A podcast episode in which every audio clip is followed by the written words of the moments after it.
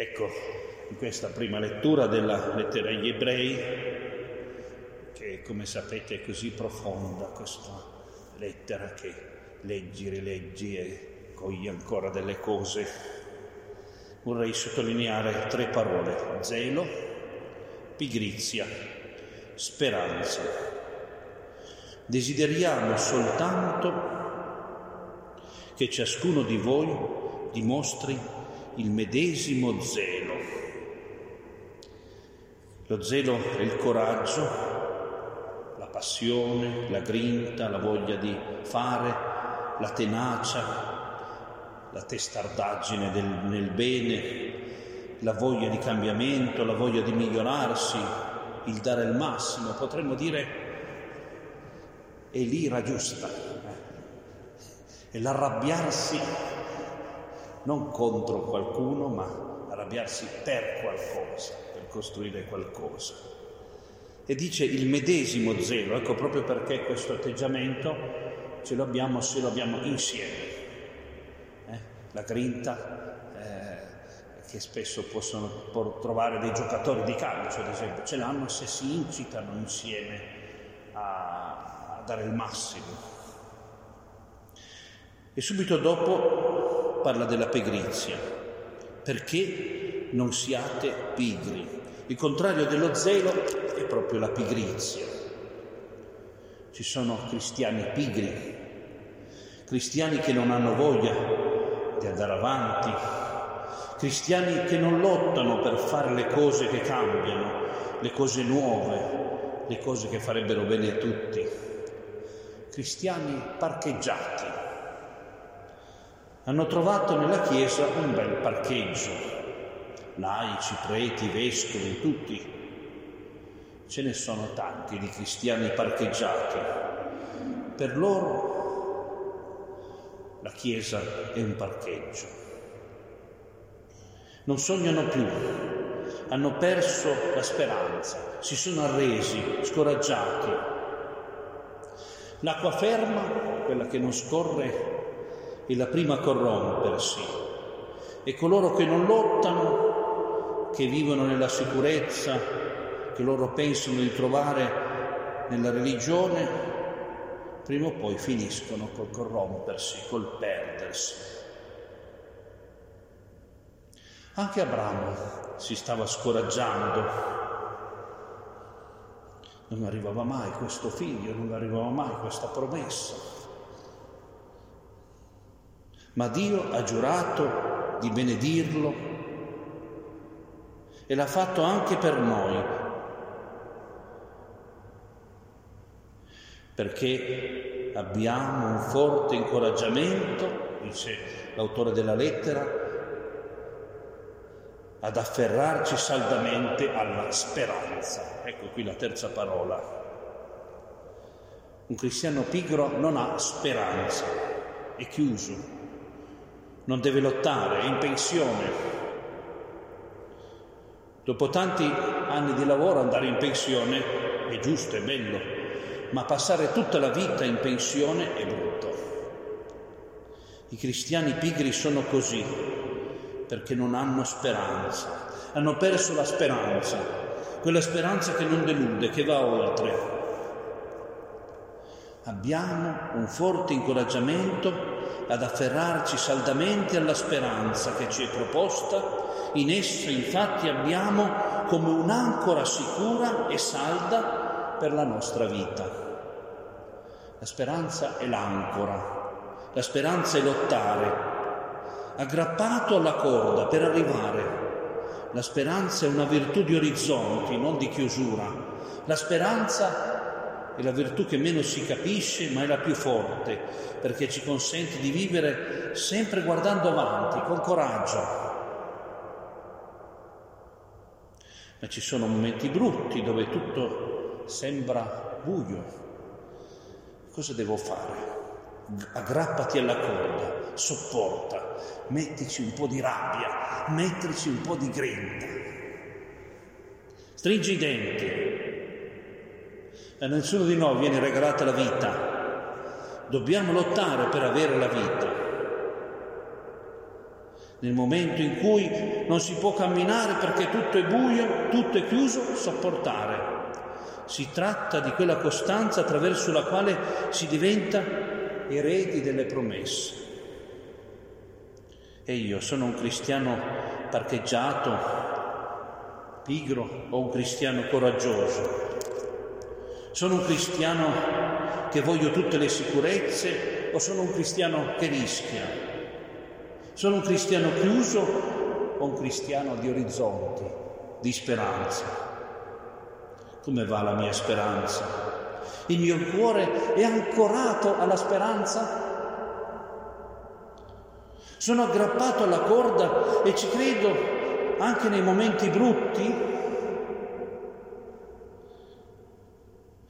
E nei momenti brutti so che la speranza non delude? come sono io, come la mia vita di fede. È una vita di orizzonti, di speranza, di coraggio, di grinta, di rabbia giusta, o una vita tiepida.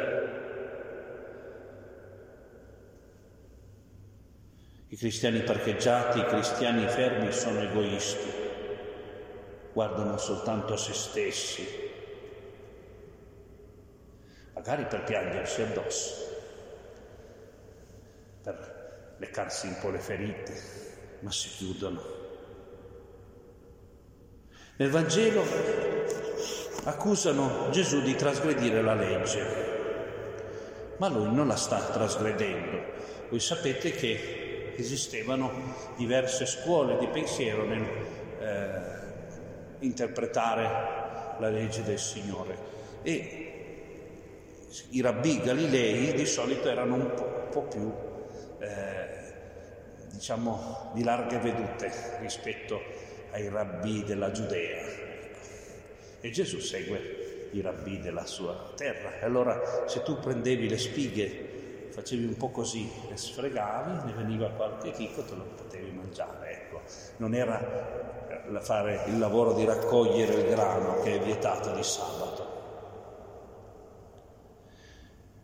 Ma naturalmente quindi è una scusa completamente ingiusta, perché Gesù non ha mai trasgredito, ecco, se non per salvare una persona, ecco, per salvare una persona, per guarire una persona, trasgrediva il sabato, ma quello è previsto. L'unico motivo per cui si può trasgredire il sabato è per salvare una vita, compresa la propria, eh? certo. Ma Gesù ne approfitta, proclama la sua divinità, il figlio dell'uomo e Signore del sabato. Chi è il Signore del sabato? È Dio, no? Sabato è il giorno di Dio, quindi se erano arrabbiati l'ha fatto arrabbiare il doppio.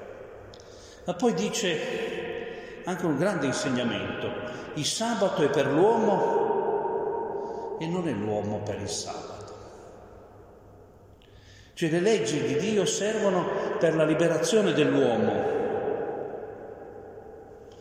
Devi ricordare che Dio le ha fatte per noi. Devi ricordarti il fine che hanno. Se no puoi vivere al 100% la lettera, i comandamenti di Dio e magari per noi adesso cristiani che non siamo di origine ebraica saranno in parte diversi i comandamenti, ma potremmo sempre viverli con questo spirito del legalismo, perfettamente vivo il comandamento, ma ho perso il senso.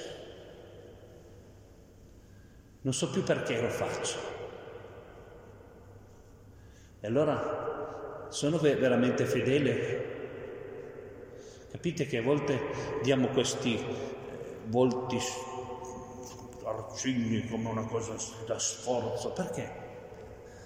perché sono difficili da seguire i comandamenti di Dio non sono così difficili. È il Signore che ci, ci, eh, ci dà Lui la forza, no? E poi se cadiamo ci perdona anche. Ma perché lo facciamo? Non sappiamo più perché. Vede che sei arrabbiato quando cucini, quando pulisci la casa, quando eh, fai un servizio o quando non sai perché lo fai non pensi che lo fai per quella persona che gli vuoi bene, eh? anche fare una cosa, ma pensando per chi lo fai, il motivo, è meno, non è così, non è così difficile. Anzi, ti manca quando sto male non posso farlo, vero? E a volte siamo così. Queste persone forse erano talmente attente, giustamente erano, perché anche Gesù dice io non, non, faccio perdere uno iota, vuol dire la più piccola lettera della legge di Dio, ma io contemporaneamente so perché lo faccio, capisco il senso.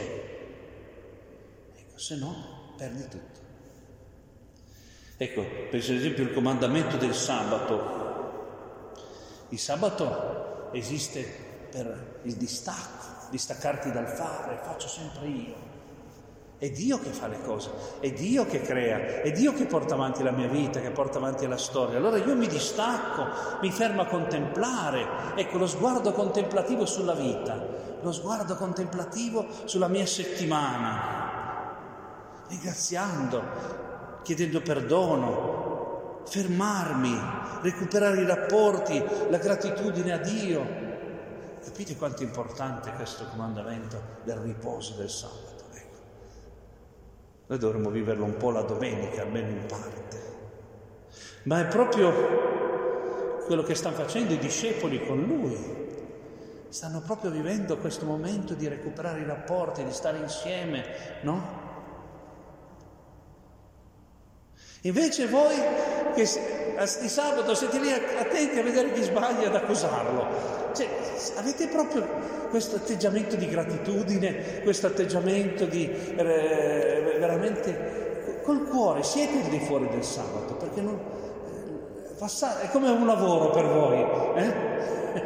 è diventato un lavoro star lì a, a cogliere chi, chi dovete fare la polizia religiosa non sembrate tanto distaccati, grati a Dio, ma pieni di rabbia.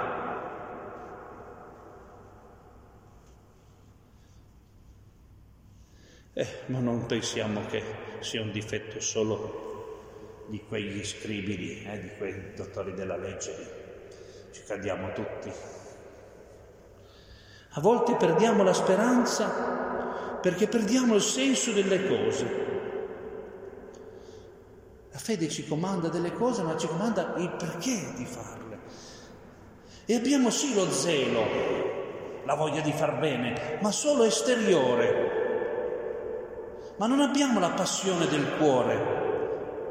Esternamente non siamo pigri, facciamo tutto bene, non sbagliamo una virgola, ma siamo pigri nel cuore.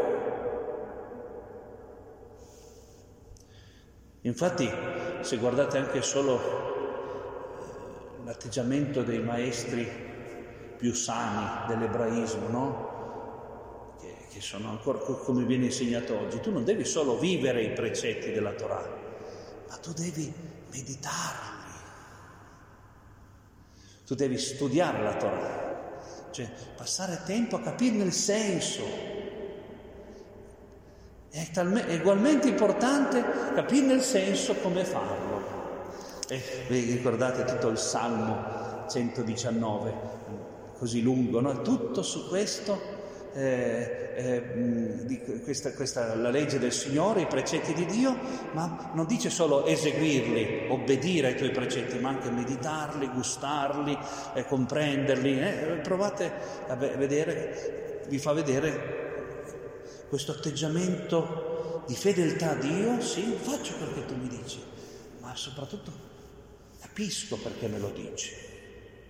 E allora in questo senso non ti puoi più fossilizzare nelle, nella tua sicurezza, perché devi sempre andare più a fondo nel capire. Tu hai capito una volta per tutte quel comandamento di Dio? No, devi sempre andare a fondo, c'è sempre qualcosa da scoprire. Quindi non solo far tutto bene con impegno, ma il vero zelo è questa scoperta, questo sprofondimento, questo conoscere di più i motivi delle cose che Dio ci comanda.